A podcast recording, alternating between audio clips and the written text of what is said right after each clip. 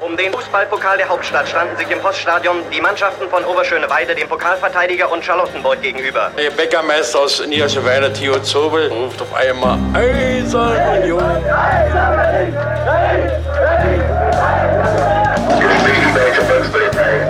Eine Bankbürgschaft aus Unions Lizenzunterlagen hatte sich als gefälscht herausgestellt. Union ist gerettet. Union ruft alle Berliner Fußballfans dazu auf, sich am Räumen des Stadions von Schnee und Eis zu beteiligen. Ein Jahr lang haben die Union Berlin-Fans an ihrem geliebten Stadion an der alten Försterei gebaut. Und jetzt ist die siebte Minute angebrochen und es gibt eine schöne Geste für die Nummer sieben. Doch die Unioner selbst werden gut beraten sein, auch in der Stunde der Euphorie niemals zu vergessen, was war, um so zu bleiben, wie sie sind. Herzlich willkommen zu und niemals vergessen, unserem kleinen, aber feinen Geschichtspodcast über den ersten FC Union Berlin, in dem Daniel, hallo. Hallo, Sebastian. Und ich euch alle drei Wochen, wenn wir es schaffen, eine Geschichte aus der Geschichte des ersten FC Union Berlin erzählen. Und der Clou an der ganzen Sache ist, dass die Person, die die Geschichte erzählt bekommt, keine Ahnung hat, worum es geht. Und dieses Mal, äh, nee, das letzte Mal habe ich eine Geschichte erzählt und ich werde auch diesmal eine Geschichte erzählen, aber das letzte Mal habe ich eine Geschichte erzählt, Daniel, und kannst du dich noch erinnern, worum es ging? Ja, du hast äh, unserem äh, Vorbild-Podcast, der mittlerweile übrigens Geschichten aus der Geschichte heißt, äh, alle Ehre erwiesen und hast eine eine Art kleine Geschichte des DDR-Fußballs in seiner Besonderheiten erzählt, wie die Strukturen da so waren, wie die zusammenhingen und welche äh, Position Union in diesem ganzen Gefüge eingenommen hat, welche äh, Prioritätsstufe quasi Union äh, da hatte und was für Abhängigkeiten und was für äh, Bezüge es da so gab. Ja, das war quasi so eine Überblicksfolge, also gar nicht so ein konkreter Anlass, irgendwie eine bestimmte Geschichte, sondern wenn wir, wenn ihr irgendwem mal erzählen müsst, naja, Fußball in der DDR, das war schon immer auch ein bisschen anders. Der war nicht immer gleich. Dann könnt ihr die Geschichte euch mal kurz anhören. Aber ihr könnt auch gleich sagen, naja, die haben auch mitten in der Saison Regeln verändert die ganze Zeit. Also es war schon ein bisschen schräg. Also nun gut. Aber dieses Mal keine Überblicksgeschichte, sondern eine eher persönliche Geschichte, Daniel. Wir gehen aber nochmal auch ein bisschen in die Zeit zurück und zwar in Zeit so rund um den Mauerbau. Ja, frühe 60er Jahre, späte 50er, in der Zeit befinden wir uns. Die DDR ist ungefähr na, etwas mehr als zehn Jahre alt. Und die Geschichte heißt Jimmy Hoges erster Rauswurf. Die Geschichte von Jimmy Hoges Rauswurf bei Union, die kennen wir ja, die haben wir, glaube ich, schon ein paar Mal erwähnt oder erzählt, glaube ich.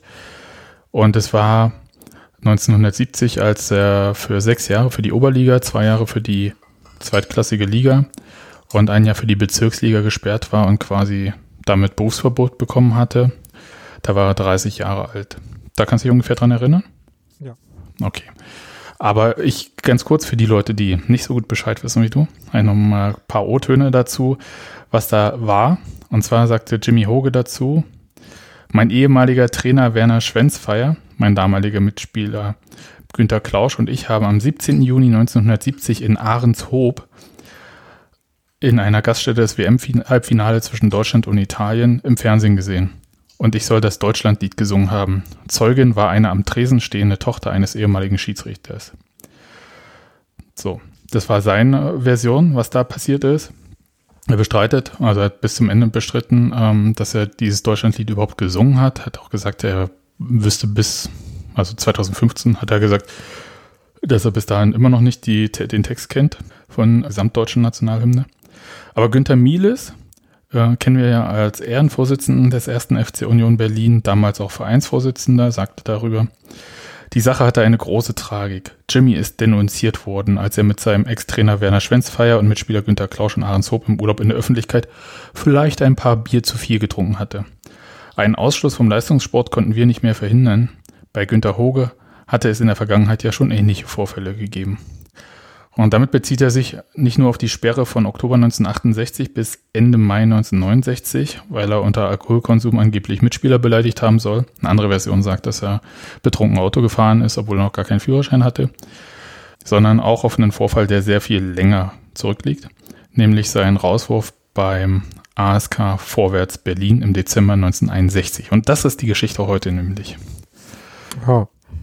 Denn äh, Jimmy Hoge war ja nicht immer Unioner, Der ist ja 1940 geboren worden und spielte in den Jugendmannschaften von Lichtenberg 47 und wechselte mit 17, 18 zum Armeesportclub Vorwärts Berlin.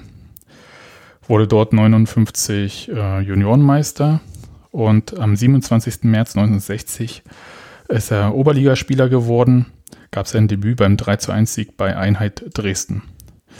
Und kam dann in dieser Saison 1960 sechsmal zum Einsatz. Das ist jetzt nicht super viel, aber andererseits bei 26 Spieltagen ist das ja schon ein bisschen was.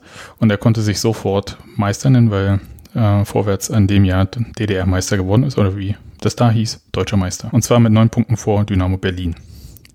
Und da war er so 19. Sein äh, Mitspieler Lothar, Spitzname Lulu, Meyer, äh, charakterisierte seine Mitspieler alle in der Berliner Zeitung, als es so ein, naja, ich sag mal, so eine Jubelseite gab äh, mit der Gratulation zur Meisterschaft und so weiter und durfte da jeden Spieler vorstellen und zu Günter Hoge stand da. Günter Hoge, in Klammern 19. Unteroffizier. Hat ausgesprochenes Stürmerblut in den Adern. Wenn Jimmy spielt, fehlen nie Vater Hoge und Günthers sympathische Fußballbraut Carla. Günther schließt bald die Lehrzeit als Maschinenschlosser ab. Seine Steckenpferde, Billard und Tennis, äh, Tischtennis, Entschuldigung, Tennis. So, das was Bürgerliches. Nee, natürlich Tischtennis.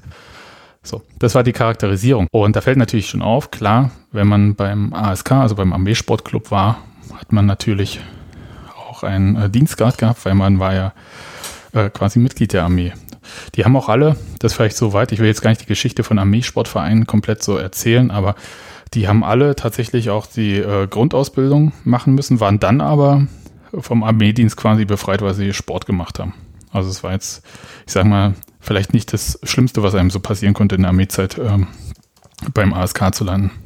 Ja, also beziehungsweise äh, ist ja nicht so, dass man äh, zufällig bei der Armee war und dann äh, zufällig zum ASK kommen, sondern eher andersrum, dass man schon Fußballer war und dann. Genau, und der ASK hatte, ähm, wir hatten ja in der letzten Sendung, du hast ja vorhin erzählt, ging es ja um die Besonderheiten des DDR-Fußballs und der ASK, also der, die Armeesportvereine bzw. der Armeesportclub, hatte genauso wie äh, die äh, SG Dynamo oder SC Dynamo, ja, das hieß ja mal anders, äh, später dann auch BFC Dynamo, ähm, ja ein Vorteil gegenüber allen anderen ähm, Betriebssportgemeinschaften und FCs und SCs, je nachdem in welcher Zeit das gerade war, denn die konnten sich ja landesweit einfach bedienen, während die anderen ja regional sich nur bedienen konnten bei den Nachwuchsspielern. Insofern hast du recht, die haben sich schon auch dann äh, über die Zeit die besten Spieler genommen. Übrigens den Spitznamen Jimmy hat äh, Günther Hoge aus dieser Zeit bekommen. Dazu hat er selber mal gesagt, den habe ich beim ASK vorwärts verpasst bekommen. Ich war der Einzige im Armeesportverein mit längeren Haaren. Ich konnte mich lange Zeit vor dem Friseur drücken, bis mich eines Tages Major Knöfler zusammenpfiff und sagte, Genosse Hoge, auch für Sie gilt militärischer Kurzhaarschnitt. Dann musste ich, wohl oder übel. Meine Mannschaftskameraden haben schon auf mich gewartet und meinten, jetzt siehst du aus wie ein Jimmy. Ich habe den Schritt gerade noch nicht ganz verstanden von der Frisur zu dem Namen, aber okay. Äh, weiß ich nicht, äh, wahrscheinlich so, wie man heute sagen würde, Otto, plus vielleicht war das damals gebräuchlicher. Keine Ahnung. Also kann ich dir auch nicht sagen, aber äh, ich kann dir nur sagen, dass äh, Major Kurt Knöfler damals der ASK-Mannschaftsleiter war. Und auf äh, diesen ganzen Mannschaftsfotos ist er auch der Einzige, der äh, immer in Militäruniform dastand, während die anderen halt in Trainingsanzügen da auf den Fotos zu sehen waren. Kurz, wir haben die Saison 1960 abgeschlossen und äh, bewegen uns jetzt auf das Jahr 1961 zu. Und das ist ja ein besonderes Jahr, weil vielleicht weißt du es, aber 1961 gab es in der DDR Meisterschaftsspiele, aber keinen Meister. Kannst du dich, hast du eine Ahnung, warum? Äh, nee. Ja, also der Grund ist kurios, aber wenn man halt so ein bisschen äh, zurückdenkt, wie die DDR versucht hat, in den 50er Jahren äh, alles wie die Sowjetunion zu machen, dann ist das irgendwie auch klar. Und zwar in dieser Spielzeit gab es nämlich nicht nur die Hin- und Rückrunde in der Oberliga, sondern auch noch eine dritte Runde, die fand nämlich auf neutralem Platz statt, weil man vom Kalenderjahrrhythmus, den man 1955 eingeführt hatte, wie in der Sowjetunion, wieder auf den, wir kennen ihn, Rhythmus einer Saison Herbst-Frühjahr gegangen ist. Und dann musste man halt anderthalb Jahre spielen, um da wieder in diesen Rhythmus raus, in der DDR gibt es doch nicht genauso viel Winter wie in Russland. Ja, genau. Also vor allem gibt es halt ähm, auch nicht so einen langen Sommer. Also das kontinentale Klima ist halt so anders. Ne? Also kurzer Frühling, kurzer Herbst, äh, viel Sommer, viel Winter. ähm, ist nicht so in der DDR, genau. Das war so der eine Punkt. Und der zweite war ja auch noch, dass das mit dem Europapokalrhythmus überhaupt nicht zusammenpasste. Während die Sowjetunion ja sich sehr lange äh, internationalen Wettbewerben ja äh, entzogen hat, ähm, war das für die DDR durchaus äh, interessant.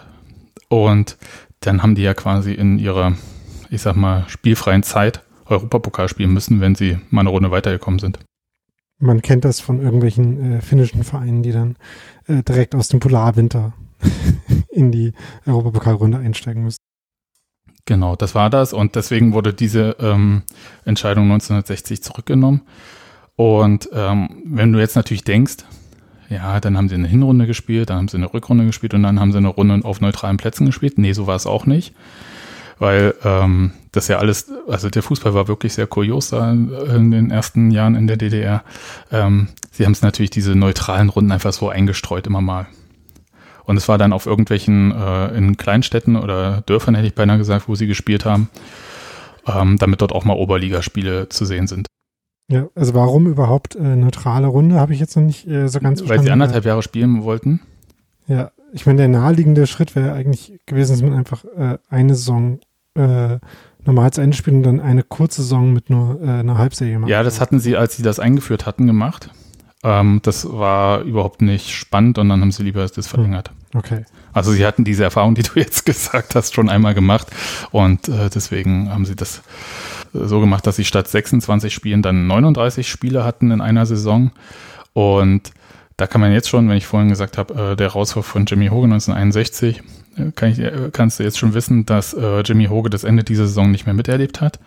Aber er ist halt vom äh, Jugendspieler, der reingeworfen wurde in der ersten Saison, zu einer Stammkraft geworden, kam auf 24 Spiele, schießt sechs Tore, wurde also eine wichtige Kraft in der Mannschaft und erlebte dann auch gleich quasi in seiner zweiten Oberligasaison die Berufung zur DDR-Nationalmannschaft, spielte gegen Marokko und Ungarn die ersten zwei Länderspiele und war halt zuerst auch noch bei so einem Lehrgang dabei, wie das ja so schön heißt bei Nationalmannschaften, damals auch und hat ein Testspiel zum Beispiel in Babelsberg gegen Ferencváros aus Budapest gespielt im August 61, das mit 4 zu 2 gewonnen wurde. Und über diesen Einsatz schrieb das Neue Deutschland am 10. August. Hoge vom ASK vorwärts, gewitzt spielend, schien uns besser zu sein als Roland Ducke. Ihm fehlt es lediglich an Erfahrung. Er wird unter der Anleitung von Caroli Soos seinen Weg machen. Caroli Soos ist der Nationalmannschaftstrainer damals und Roland Ducke, der äh, nicht ganz so berühmte Ducke-Brüder. Ja, aber ähm, nicht minder legendär. Aber ja. Das, äh, das überlasse ich jetzt dem äh, Jena-Experten. Nee, das schon, also muss ich sagen. Und äh, vielleicht, ähm, äh, vielleicht eint ähm, Günter Hoge und äh, Peter Ducke so ein bisschen die, dass sie so über die Stränge geschlagen haben in ihrer Karriere des Öfteren. Deswegen sind sie halt beide auch quasi ein bisschen unvollendet geblieben. So, jedenfalls war dort eine Position frei in der Nationalmannschaft, gab keine Stammkraft auf der Position auf rechts außen. Das wurde auch klar, als ähm, die DDR gegen Polen 1 zu 3 verloren hatte. Da spielte Hogan nicht mit, aber das Neue Deutschland schrieb dann halt, auf der Rechtsaußenposition gibt es eigentlich gar keine Nummer 1. Hoge wäre bei fleißiger Arbeit an sich selbst vielleicht der Mann. So. Und das ist eigentlich so die Gesamt, ja, das ist die Gesamtsituation. Das heißt, äh, wir haben äh, Jimmy Hoge, der etabliert sich in einer absoluten Spitzenmannschaft im DDR-Fußball, äh, wird zur Nationalmannschaft berufen. Eigentlich blenden der Karriere voraus. Ja, also das ähm, wird aber nichts, weil äh, zum Ende des Jahres geht es um Beförderung beim ASK und Jimmy Hoge wird nicht berücksichtigt. Und das, obwohl er, ja, zweifellos, habe ich ja gesagt, auch Leistungsträger ähm, in dieser Mannschaft war. Und da gibt es eine Zeitschrift, die hieß, also so eine Beilage davon, Libero, und die hatte eine Beilage, die hieß äh, Spezial. Und 1995 wird äh, dort der Vorgang ähm, von 1961 wie folgt zitiert. Die SED-Fürsten im Armeerock fanden ihn nicht sozialistisch genug und beförderten ihn nicht, so dass er als einer der besten Spieler weiter das niedrigste Spielergehalt bezog, da nach dem Dienstgrad entlohnt wurde. Ich weiß nicht, ganz ehrlich, ob er das niedrigste Spielergehalt hatte, was da jetzt so steht, weil er war schließlich Unteroffizier, das ist schon kein Mannschaftsdienstgrad mehr. Ist jetzt auch nicht super hoch, aber es ist halt ähm, jetzt nicht irgendwie Soldat oder Gefreiter oder sowas. Also insofern kann sein, dass alle da Unteroffiziere waren schon mindestens, dann wird es vielleicht das niedrigste gewesen sein, aber das war jetzt schon nicht nichts. Um es mal so zu sagen. Mit Colinas Erben gesprochen. Ja, dass die ähm, Bezahlung in der DDR nicht zwangsläufig mit dem fußballerischen Wert von Spielern übereinstimmt, das hatten wir in der letzten Sendung auch schon mal erwähnt, als es darum ging, dass halt ausgelernte Handwerker mehr verdient haben als irgendwie Leute, die halt noch äh, studiert haben oder so. Und ähm, so weiter. Oder angehende Ärzte waren. Aber das ist ja nicht die einzige Besonderheit. Jedenfalls äh, sollen despektierliche Bemerkungen von Jimmy Hoge zu dieser Nichtbeförderung dazu geführt haben, dass er aus der Nationalen Volksarmee ausgeschlossen und vom Armeesportclub wegdelegiert wurde.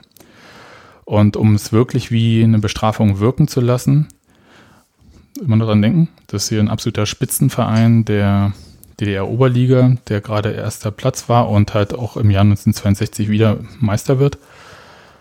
Der geht nicht, der wird nicht zu einem anderen Oberliga-Club geschickt, auch nicht zu einem Club in der zweitklassigen DDR-Liga. Er wird tatsächlich in die dritte Liga zu Motor Köpenick geschickt. Und die letzte Meldung über ihn, also über Jimmy Hoge als äh, Spieler vom Armeesportclub vorwärts, lesen wir dann am 3. Januar 1962 in der Berliner Zeitung in einer wirklich sehr kurzen Nachricht, wo es eigentlich um was ganz anderes geht, aber die waren damals so, dass sie dann halt immer noch so ein, zwei Sätze zu einer Nachrichten im Artikel drin hatten, also gar nicht in so einer Nachrichtenspalte oder so. Und da stand dann, wertvolle Verstärkung für den Angriff erhielt die zweite DDR-Ligamannschaft, also dritte Liga, Motor Köpenick, der sich nach beendeter Dienstzeit in den Reihen der Nationalen Volksarmee Günter Hoge vom ASK vorwärts anschloss. Also das ist jetzt so an. Das klingt, als wäre er sich das so ausgesucht hätte. Als wäre es der normale Lauf der Dinge gewesen. Ja. ja, das ist halt da überhaupt nicht der Fall. Und ich will jetzt auch nicht die Geschichte von Jimmy Hoge bei Union Berlin ähm, dann weiter erzählen. Also bis 1964, ähm, manche schrieben auch 65, ähm, aber eigentlich 64 klingt plausibel, hat er bei Motor Köpenick gespielt. Die sind dann in die DDR-Liga aufgestiegen. 64 sind sie wieder abgestiegen und dann ist er zum TSC Berlin gewechselt, der weiter in der, der zweiten Liga da gespielt hat. Und die Fußballabteilung vom TSC Berlin wird dann 1966 zum ersten FC Union Berlin. So, was sagt Jimmy Hoge selbst zu dem Vorfall? Und das ist halt das Blöde, wir erfahren es nicht wirklich. Also im Buch von Matze Koch, ähm, immer weiter ganz nach vorn, wird er wie folgt zitiert. Es ging nicht unbedingt um mehr Geld, ich hätte mich länger für die NVA verpflichten müssen. Es handelte sich um den Zeitraum von drei, vier Jahren. Die Armee war aber nicht meine Welt, ich wollte immer zu einem zivilen Club. Ich habe aber nicht damit gerechnet, dass sie mich zu Motor Köpenick abschieben. Also ich kann es mir vorstellen, dass das auch so war, aber die äh, Verpflichtung hätte wahrscheinlich trotzdem auch die Beförderung und auch mehr Geld bedeutet. Bloß ähm, gleichzeitig hätte es halt auch die Verpflichtung äh, gegeben, weiter bei diesem Armeesportverein zu bleiben. Der Armeesportclub, ähm, also ASK Berlin oder Vorwärts Berlin, äh, hat ja in Strausberg trainiert und dann in Berlin gespielt, war ähm, ursprünglich ein Leipziger Verein, der nach Berlin delegiert wurde und dann 1971 nach Frankfurt oder. Was wichtig ist noch, dass diese Abneigung gegen die Armee und die Dienstverpflichtung, wenn man dort spielen wollte, die hat mir auch jemand anders schon mal erzählt, nämlich Achim Menzel, als ich mit dem einmal telefoniert hatte. Denn der hatte da, mir damals gesagt, dass er selbst in der U18 der Berliner Auswahl gespielt hat und in der Jugend von Vorwärts war und sich auch nicht verpflichten wollte. Seine Aussage war, ich war halt Rock'n'Roller. Ähm, und äh, der hatte dann erzählt, äh, wie das war, dass als er 18 war, dass die ähm, Leute vom Armeesportclub dann halt zu ihm nach Hause kamen. Und er sollte da in die Armee eintreten und so weiter. Und das wollte er nicht. Das ist ungefähr die ähnliche Zeit. Also Achim Menzel ist sechs Jahre jünger als Jimmy Hoge. Also das kann man schon so ein bisschen vergleichen von der Zeit. Das heißt, es war eine Zeit, in der Vorwärts noch sehr erfolgreich war. Und die Einschätzung, ähm, die Jimmy Hoge dann in einem Interview 2015 gibt, die würde ich sagen, die passt auch zu dieser gesamten Erzählung. Der sagte nämlich, der ASK war ein Armeeklub und das war einfach nicht mein Ding. Zwar durfte man mit Zivilklamotten rumlaufen, aber das war schon alles sehr angestrengt. Ich war nur einer von zwei Spielern, die in Berlin wohnten. Der Rest war draußen in der Kaserne in Strausberg. Warum ich dann zum Motor Köpenick strafversetzt wurde, kann ich aber nicht sagen. Ich würde sagen, also irgendeinen Grund wird es ja gegeben haben. Das wollte ich auch gerade sagen, weil ich meine, nur, dass man äh, sich nicht äh, zum ASK verpflichten will, ähm, da, das würde vielleicht dazu, dazu dafür sprechen, dass man jetzt nicht da spielt, wo man äh, gerne spielen will, aber so eine krasse äh, Na doch. Doch, doch, doch. Also Mhm. tatsächlich, also dass man da aus der, wenn man da halt nicht, ähm, also man muss so ein bisschen die Zeit auch sehen und ähm, da gab es ja auch immer diesen Politunterricht für die Spieler und man musste da schon ein bisschen mitspielen, weil nur ideologisch gefestigte Personen durften auch wirklich da mitspielen. Und es war halt äh, teilweise auch in Stasi-Beobachtungen, da gab es auch so Berichte von ähm, MFS äh, über einzelne Spieler. Und wenn die halt zum Beispiel nicht ideologisch begründen konnten, warum sie quasi de facto Berufsfußballer sind, wurde denen dann halt unterstellt, dass sie es halt nur für das Geld machen würden. Und dann sind die ja relativ schnell rausgeflogen. Also es gab unfassbar viele Karrieren, die da relativ zügig beendet wurden auch. Das ist natürlich auch eine interessante Struktur, dass man äh, den Leuten quasi diese Rolle selber gibt. Ne? Also dass die ja dahin delegiert werden, im Zweifel auch. Also äh, wenn sich äh, Jimmy Hoge hätte aussuchen können, wo er äh, Oberliga-Fußball spielt, dann hätte er sich ja vielleicht nicht äh, ASK vor, äh, vorwärts ausgesucht.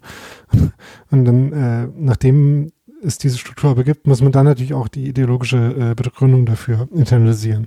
Das ist schon eine eigene, eigene Logik. Ja, es ist äh, tatsächlich äh, schräg, aber wenn man so ein bisschen über das nachdenkt, was wir das letzte Mal in der Sendung hatten, über diese Industriesportvereinigungen, die BSG, und dann später die Sportclubs, dann die FCs und so weiter und so fort. Das ähm, folgte so einer gewissen Logik, wurde aber halt gerade im Fußball nie komplett so durchgezogen. Also insofern war es immer so ein Twitter-Ding. Und Jimmy Hoge sagte zum Beispiel auch, beim ASK Vorwärts bekamen wir Ban Bananen und Apfelsinen zugeteilt, was ein ausgesprochenes Privileg war. Ich bin trotzdem lieber Bockwurst und Brötchen essen gegangen, was viele nicht gerne gesehen haben. Was ich ehrlich gesagt auch ein bisschen, also aus heutiger Sicht klingt das total schräg. Aber ähm, ich, ich kann empfehlen, also habe sehr viel aus diesem äh, Buch von Hans äh, Leske, Vorwärts, Armeefußball im DDR-Sozialismus. da äh, lernt man sehr viele Begebenheiten und merkt halt, dass sehr vielen Spielern, äh, dass die komisches Karriereende hatten, um es mal so zu sagen. Also das ist halt schon so, dass die dann halt, wenn sie politisch nicht zuverlässig waren, plötzlich einfach nicht mehr Oberliga spielen durften. Jedenfalls äh, haben wir im am 3. Januar 1962 diese Erwähnung in der Berliner Zeitung, dass halt Jimmy Hoge sein, seine Armeezeit beendet hat. Und das nächste Mal lesen wir erst wieder am 3. Mai 1964 etwas über Jimmy Hoge äh, in einem Spielbericht. Und das war nämlich, als Dynamo Hohenschönhausen 1 zu 0 gegen Motor Köpenick gewonnen hat. Also das heißt, der ist ja quasi nochmal diese, diesen Bruch der Karriere kann man sich gar nicht krass genug vorstellen. Ja? Also Nationalspieler, Meister, quasi Offensivstar und dann dritte Liga und nichts mehr findet mehr statt im Prinzip. Ja, wo, wo man ja dann auch noch mitbedenken muss, dass dritte Liga halt schon ein krasser Niveaubruch dann, dann war in dem System. Ja. Auf jeden Fall. Und 1966 ist er Union dann auch in die Oberliga aufgestiegen als erster FC Union Berlin. Und da gab es halt auch so eine Glückwunschseite in der Berliner Zeitung. Und da gibt es auch ein Zitat von Jimmy Hoge, das, ich sage mal, wahrscheinlich nicht ganz original seine Worte sind. Nach einigen Jahren der Unterbrechung atme ich nun wieder Oberligaluft. Ich wünsche mir dafür selbstverständlich eine gute Form und verspreche, dass ich versuchen werde, mannschaftsdienlicher zu spielen. Selbstverständlich habe ich auch die Hoffnung, dass ich durch die Spiele in der höchsten Klasse wieder etwas mehr in den Blickpunkt unserer Auswahltrainer rücke und ich vielleicht doch mal wieder eine Chance bekomme, als Auswahlspieler eingesetzt zu werden. Das gab es auch. Also der hatte nochmal vier Länderspiele und ähm, der ähm, jetzt habe ich den Namen schon wieder vergessen, Nationalmannschaftstrainer, der kam tatsächlich, als äh, Jimmy Hoge bei Motor Köpenick war, äh, tatsächlich äh, auf dem Sportplatz Wendenschlossstraße vorbei und hat, hat gesagt, ähm, dass er sich darum kümmert, dass er woanders hin delegiert wird. Also der wollte Jimmy Hoge wieder zurückhaben. Was aber dann trotzdem nicht passiert ist. Doch, also der ist ja dann, also, äh, aber ja. mit aber, ein bisschen Umwegen, also das hat ein bisschen noch ja, gedauert. Genau. Ähm, das ist eigentlich schon die gesamte Geschichte, weil richtig aufklären, äh, was genau da vorgefallen ist, also welche Worte, also dass man heute irgendwie in eine Zeitung guckt und sagt, er gibt ein Interview, das war so und so, eine andere Person sagt, nee, es war so und so. Haben wir natürlich nicht. Und Jimmy Hoge selbst hat ähm, von sich heraus darauf verzichtet, ähm, zu Lebzeiten in seine Stasi-Akten gucken zu wollen, weil er gesagt hat, das ist halt nun passiert, ich habe nichts davon, äh, wenn ich irgendwie das jetzt wieder aufmache. Und aber es ist halt sehr tragisch. Und was ich besonders traurig fand, ehrlich gesagt, jetzt nur noch zum Abschluss, hat jetzt mit der Geschichte gar nicht so viel zu tun, aber in diesem Interview 2015 war so, die letzten Sätze waren halt von ihm, da wurde gefragt, wenn er noch, ähm, was sein größter Wunsch jetzt noch wäre. Und da hat er gesagt, wenn mir jemand bei Union versprechen könnte, dass sie innerhalb der nächsten fünf Jahre in die Bundesliga aufsteigen würden, würde ich noch die fünf Jahre an die 75 dranhängen. Also Union hat es geschafft, aber Jimmy Hogan nicht, er ist 2017 gestorben. Und ehrlich gesagt, ähm, ich hätte es ihm schon gegönnt, das mitzuerleben. Weil es halt so ein Ding ist, was er nie erleben durfte. Ja, also so diese Art von Fußball, wo es nur um Sport ging. Also der war bestimmt jetzt nicht so ein einfacher Charakter, aber es war halt vor allem keiner, der irgendwie in dieses, ähm, naja, ich, sag mal, merkwürdige äh, Politsportsystem gepasst hat. Eben, weil ähm, Ne, also jemand, äh, der sich halt wirklich, also man kann ja äh, sich zwei Varianten von Leuten vorstellen, die da, ohne das jetzt den Leuten, die da, äh, bei denen das funktioniert, irgendwie zum Vorwurf machen zu wollen. Aber wenn man sich halt wirklich nur so auf seinen Sport konzentriert und äh, da einfach äh, vor sich hinarbeitet, dann kann man sich damit wahrscheinlich arrangieren. Oder wenn man halt da ansonsten in das System reinpasst, aber wenn man halt nicht so einen schnurgeraden äh, Fokus hat und das halt quer liegt zu dem, zu dem System, dann sieht mir ja an so einer Geschichte wie, äh, wie jetzt, dass halt auch nicht so viel braucht, um irgendwie da anzuecken und äh, da rauszufallen. Und dann halt, ja, in dem Fall schon irgendwie äh, fünf der wirklich guten Jahre, die man sportlich so hat, dann auch zu verlieren. Ähm, es war jetzt äh, bei Rogert, es ist ja dann gewissermaßen noch Glück, dass er halt überhaupt nochmal die Chance hatte, dann auf hohem Niveau nochmal zu spielen. Ja, aber halt, also am Ende muss man sagen, ne, das war dann halt auch tatsächlich sehr kurz. Einerseits durch Verletzung, dann halt äh, diese Sperren, die er dann hatte. Das war schon, also der hat nur ja so drei oder vier Jahre auf wirklich hohem Oberliganiveau da gespielt. Und das war es, ehrlich gesagt. Und das ist echt bitter, wenn man sich das so anschaut. Okay, Daniel, das war meine Geschichte ähm, dieses Mal. Und ich bin ehrlich gesagt sehr gespannt, was du das nächste Mal erzählen wirst. Und wer mehr dazu, wie gesagt, wissen möchte, ich kann das Buch ähm, von Hans Leske empfehlen. Da gibt es nicht mehr zu Jimmy Hoge, aber da gibt es mehr über diesen Armeesportverein, der nun wirklich die schrägste aller ähm, ja, Verpflanzung eigentlich vor sich, äh, so vorzuweisen hat. Der hat, ähm, nur mal kurz, der wurde als äh, Verein der kasernierten Volkspolizei in Leipzig quasi gegründet das wurde denen da aber nicht gesagt irgendwie. Dann haben sie ganz viele Spieler von Chemie Leipzig genommen, weshalb sie total verhasst waren in Leipzig, weshalb sie dann Hals über Kopf nach Berlin delegiert wurden, äh, Anfang der 50er Jahre. Aber die Mannschaft hat noch in Leipzig gewohnt, drei Jahre lang und trainiert. Die sind immer nur für Spiele nach Berlin gefahren.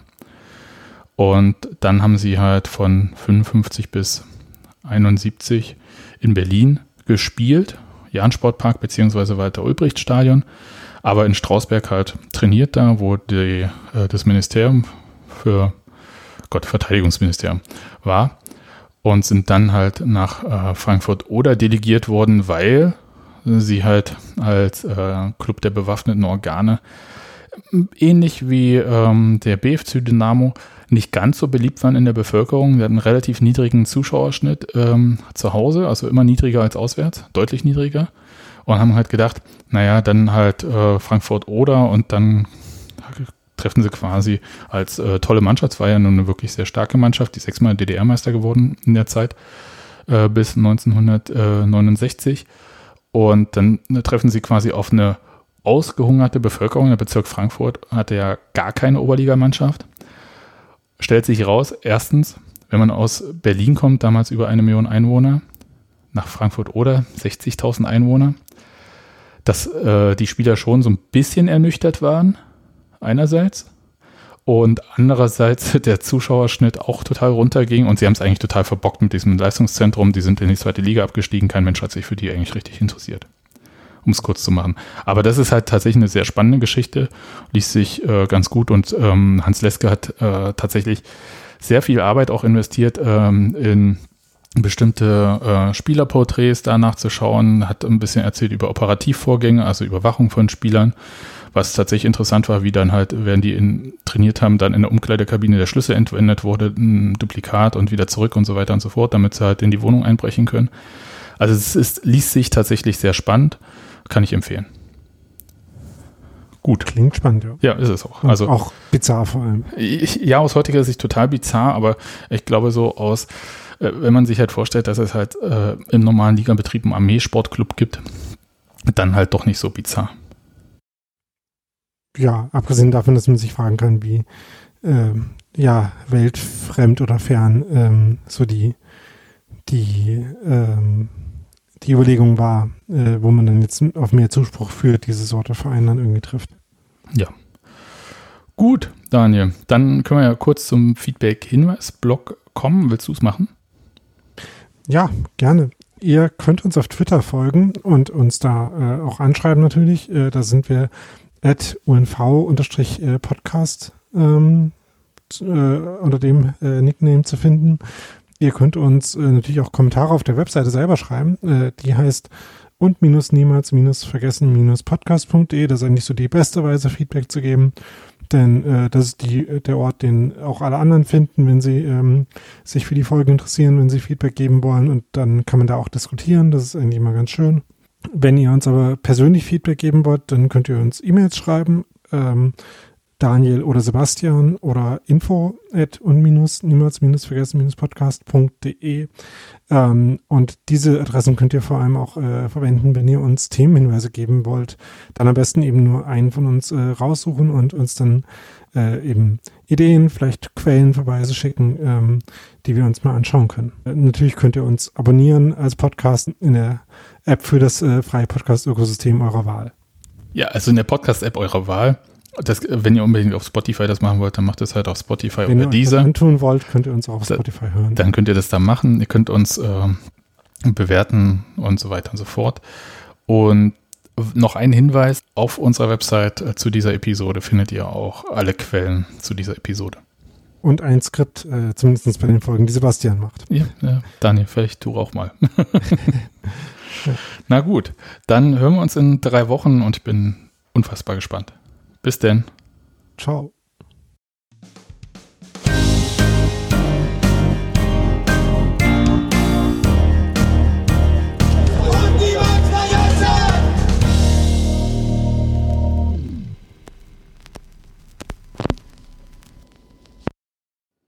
Ich hatte das nämlich null auf dem Schirm, dass Jimmy Hoge bei einem anderen Verein als Union mal war.